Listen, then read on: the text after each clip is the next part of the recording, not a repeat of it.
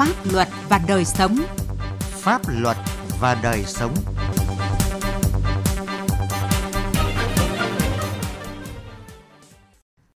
Xin kính chào quý vị và các bạn. Chương trình Pháp luật và đời sống hôm nay có những nội dung sau. Chống người thi hành công vụ vì sao ngày càng phức tạp. Thái Nguyên chuyển biến sau 10 năm thực hiện luật phổ biến giáo dục pháp luật. Lung túng trong xử lý các công trình xây dựng trái phép tại Bình Định. Pháp luật đồng hành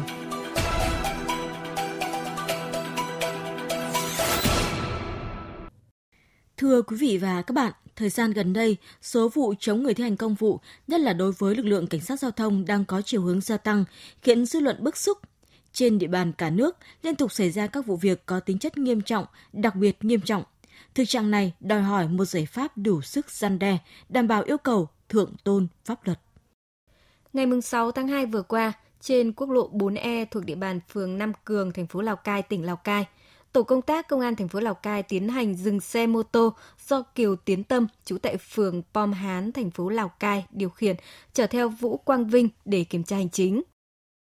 Thay vì chấp hành hiệu lệnh, Tâm đã tăng ga đâm thẳng vào tổ công tác, khiến đồng chí Quách Văn Trường bị đa chấn thương, phải đưa đi cấp cứu tại bệnh viện. Ngay sau vụ việc xảy ra, Công an thành phố Lào Cai đã tạm giữ hình sự Tâm và Vinh để điều tra xử lý theo quy định. Trước đó một ngày, tại đường đê tả sông Hồng thuộc địa phận thôn Hoàng Xá, xã Vĩnh Thịnh, huyện Vĩnh Tường, tỉnh Vĩnh Phúc,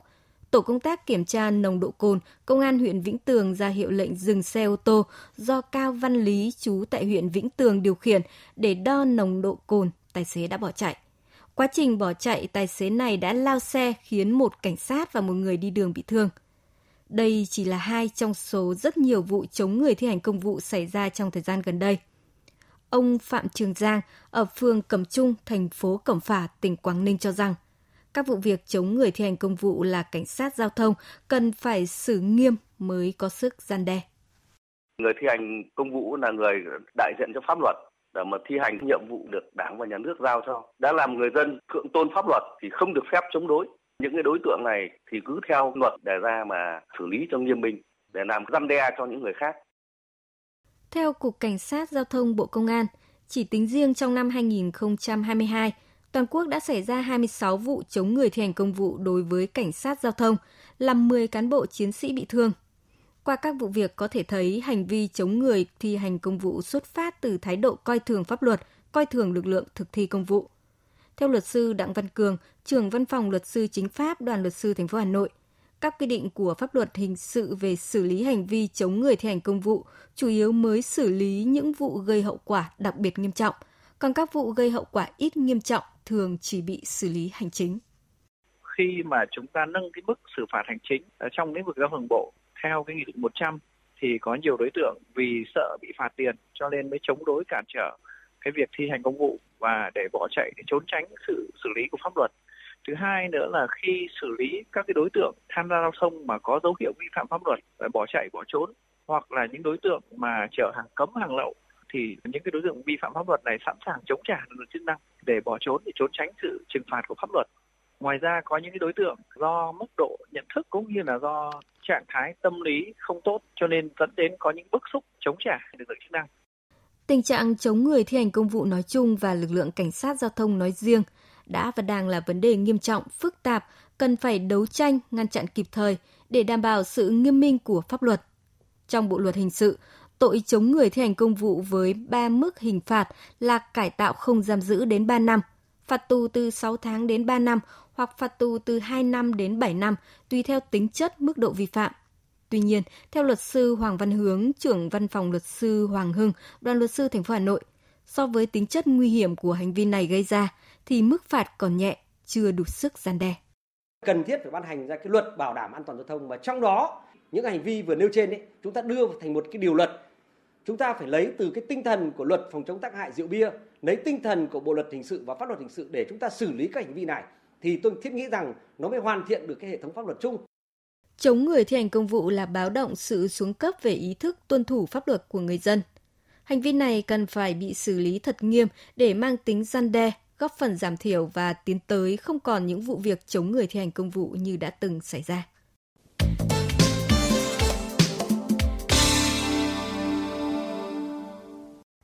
Thưa quý vị, thưa các bạn, xác định công tác phổ biến giáo dục pháp luật có vai trò quan trọng, là cầu nối để đưa các chủ trương, chính sách của Đảng, pháp luật của nhà nước đến với người dân. Ngành tư pháp tỉnh Thái Nguyên đã tham mưu cho các cấp ủy chính quyền, chỉ đạo các cơ quan đơn vị thường xuyên quan tâm đến công tác này.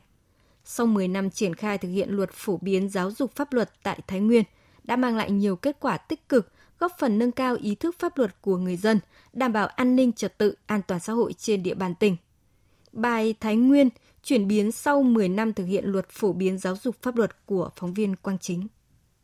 Xóm Cây Thị, xã Cổ Lũng, huyện Phú Lương, tỉnh Thái Nguyên có 420 nhân khẩu, trong đó hơn 80% là đồng bào dân tộc thiểu số.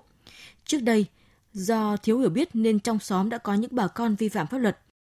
Nhưng những năm gần đây, các hoạt động tuyên truyền phổ biến giáo dục pháp luật ở xóm Cây Thị được đẩy mạnh với nhiều hình thức phong phú đa dạng. Tình trạng này đã giảm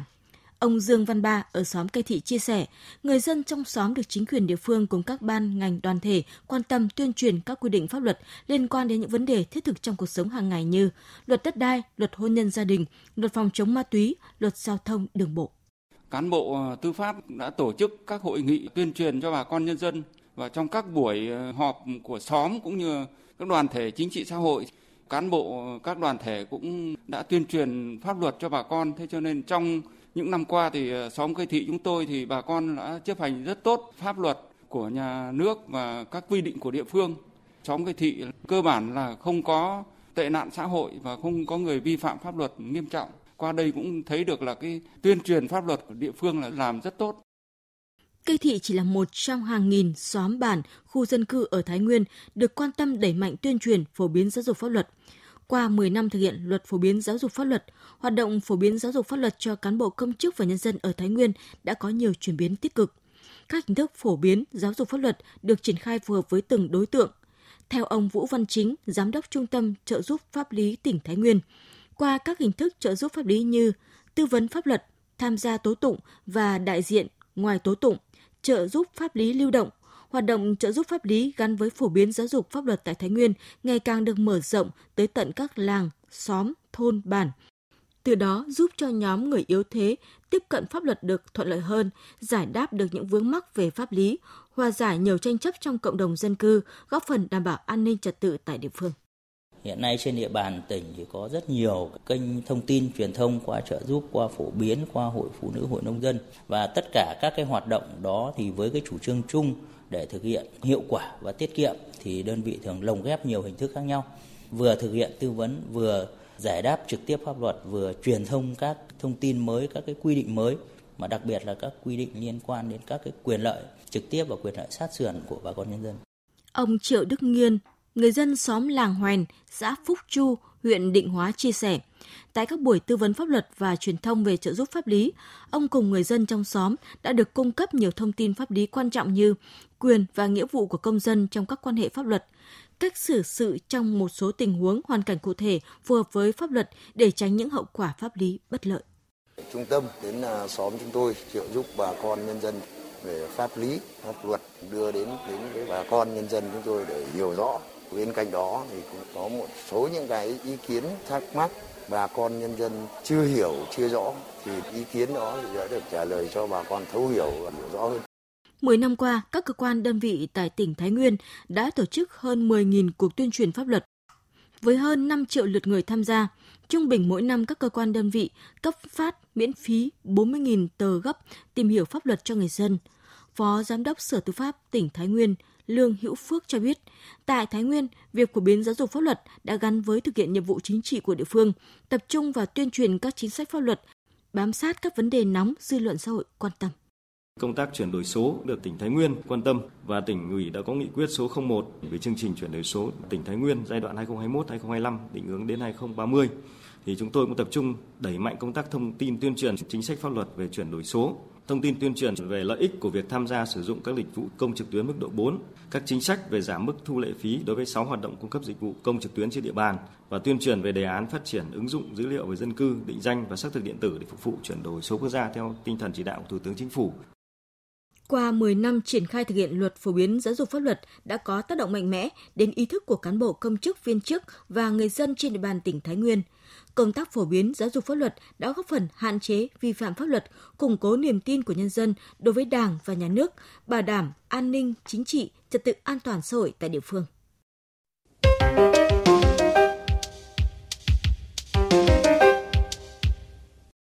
Thưa quý vị, thưa các bạn, gần đây tại tỉnh Bình Định rộ lên tình trạng xây dựng công trình trái phép trên diện tích đất của Ban Quản lý Khu Kinh tế tỉnh Bình Định ven các tuyến tỉnh lộ quốc lộ. Chính quyền các địa phương đã buông lỏng công tác quản lý gây ra nhiều hệ lụy. Bài viết của Thanh Thắng, phóng viên Đài tiếng nói Việt Nam thường trú tại miền Trung đề cập thực tế này.